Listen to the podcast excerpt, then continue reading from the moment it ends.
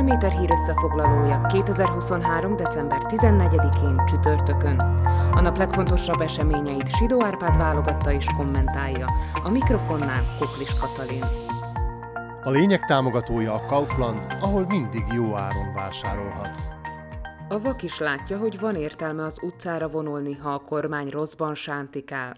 Robert Ficóék pedig nem fogják vissza magukat, és az utóbbi pár hétben határozott lépésekkel próbálják leépíteni mindazt, amiben az elmúlt három évben a rendőri szervek részesülhettek. Az októberi kormányváltásig ugyanis szabad kezük volt a zsaruknak, és nagyjából tették is a dolgukat, amennyire azt a köreiken belül folyó háborúskodás engedte. Most, hogy a szuverén szociáldemokraták Andrei Dankoval együtt összekapaszkodtak a hatalom megszerzése érdekében, minden másképpen lett. Peter Pellegrini belügyminisztere alapos pucolásba kezdett. Kivágta a rendőrségi vezetőket, és aztán már attól kellett tartanunk, hogy január közepétől a fehér gallérosok korrupciós ügyeit vizsgáló speciális ügyészséget is beszántják. Nem csupán megszüntetnék a Daniel Lipschitz vezette intézményt, hanem még a büntetési tételeket is lejjebb vinnék, csak hogy kedvezzenek a szmeres meg egyéb ficoközeli, enyveskezű alakoknak.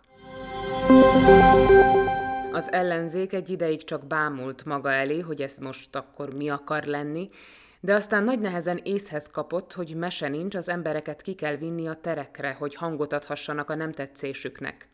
Hogy kifejezhessék azt, nem jó irányba haladnak a dolgok.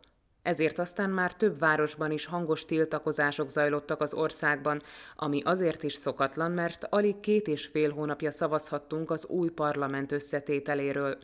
Azaz még le sem telt a normális esetben az új kabinetnek járó száznapos türelmi idő, de a hazai helyzet nem normális, és Fico a két koalíciós társával sem új arcok a közéletben, tehát nekik nem jár automatikusan a tolerancia időszaka. Főleg, ha a végrehajtó hatalom figurái szinte csak arra koncentrálnak, a korábbi időkben elkövetett félrelépéseik nyomait miként tudnák eltüntetni. Ficóéknak kapóra jött a december is, mert az év utolsó hónapjában az emberek egyre kevésbé figyelnek a politikára, ilyenkor inkább arra koncentrálnak, hogy otthon az asztalka terülj-terülj legyen, és a fa alatt is minden stimmeljen. Erre meg az ellenzék beleköpött a káposztalevesükbe, meg a saját tenyerébe is, és szervezkedni kezdtek. És úgy néz ki, nem is nagyon akarnak leállni ezzel a tüntetésdivel, mert azt érzik, a társadalomban az ünnepi periódus ellenére is van fogadókészség. Az Igor Matovics nélkül is boldoguló PS, SAS és KDH 3-as újabb megmozdulásokat jelentett be országszerte, melyeken a Robert Fico vezette kormány intézkedései ellen tiltakoznak majd. Ez már a harmadik demonstráció lesz, amelyik megállítaná a kormányt, és a legerősebb ellenzéki párt vezetője azt üzeni az embereknek, hogy ezek a tüntetések nyomás alá helyezik, szorult helyzetbe hozzák a koalíciót.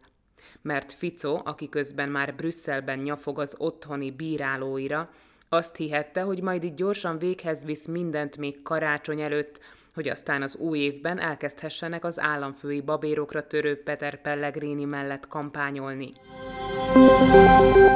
Ha már itt tartunk, akkor csütörtökön derült ki, hogy az SNS nem áll be a koalíciós partnerei mellé, inkább saját államfőjelöltet indítanának a nemzetiek.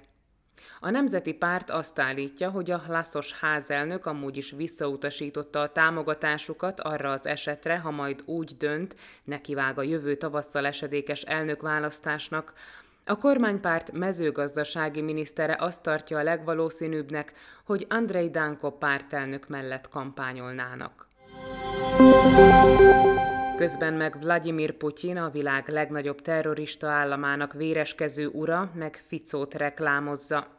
Minden oroszok diktátora ma évérték előtt tartott, és szépen megdicsérte a szlovák miniszterelnököt, meg a magyarországi haverját is. Szerinte ugyanis Fico és Orbán Viktor nem orosz, hanem nemzetbarát politikus. A többi kollégájuk az Európai Unióban meg velük ellentétben az amerikai nagy testvértől függ. A területrabló háborúja miatt elszigetelődött vezető úgy látja, a magyar és a szlovák kormányfőhöz hasonló kaliberű politikus nincs több, és nem is tudja, hogy ez mivel áll összefüggésben. Tehát büszkék lehetünk a miniszterelnökünkre, nem akárki dicsérte meg őt.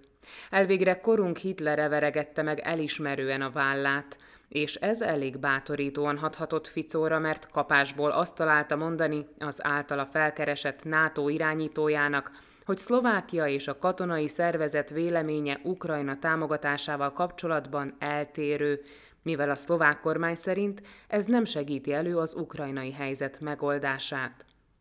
Sajnos hasonló sületlenségeket állítanak a magyarnak nevezett szövetség egyes vezetői is – Forró Krisztián és Ukrajna gazdasága kapcsán viccesen GDP-ző helyettese még mindig azt az ócskadumát nyomatja, hogy Kiev katonai megsegítése a béke elodázását jelenti, mintha a fegyverszállítások leállítása nem kizárólag az orosz érdekeket és célokat szolgálná ki.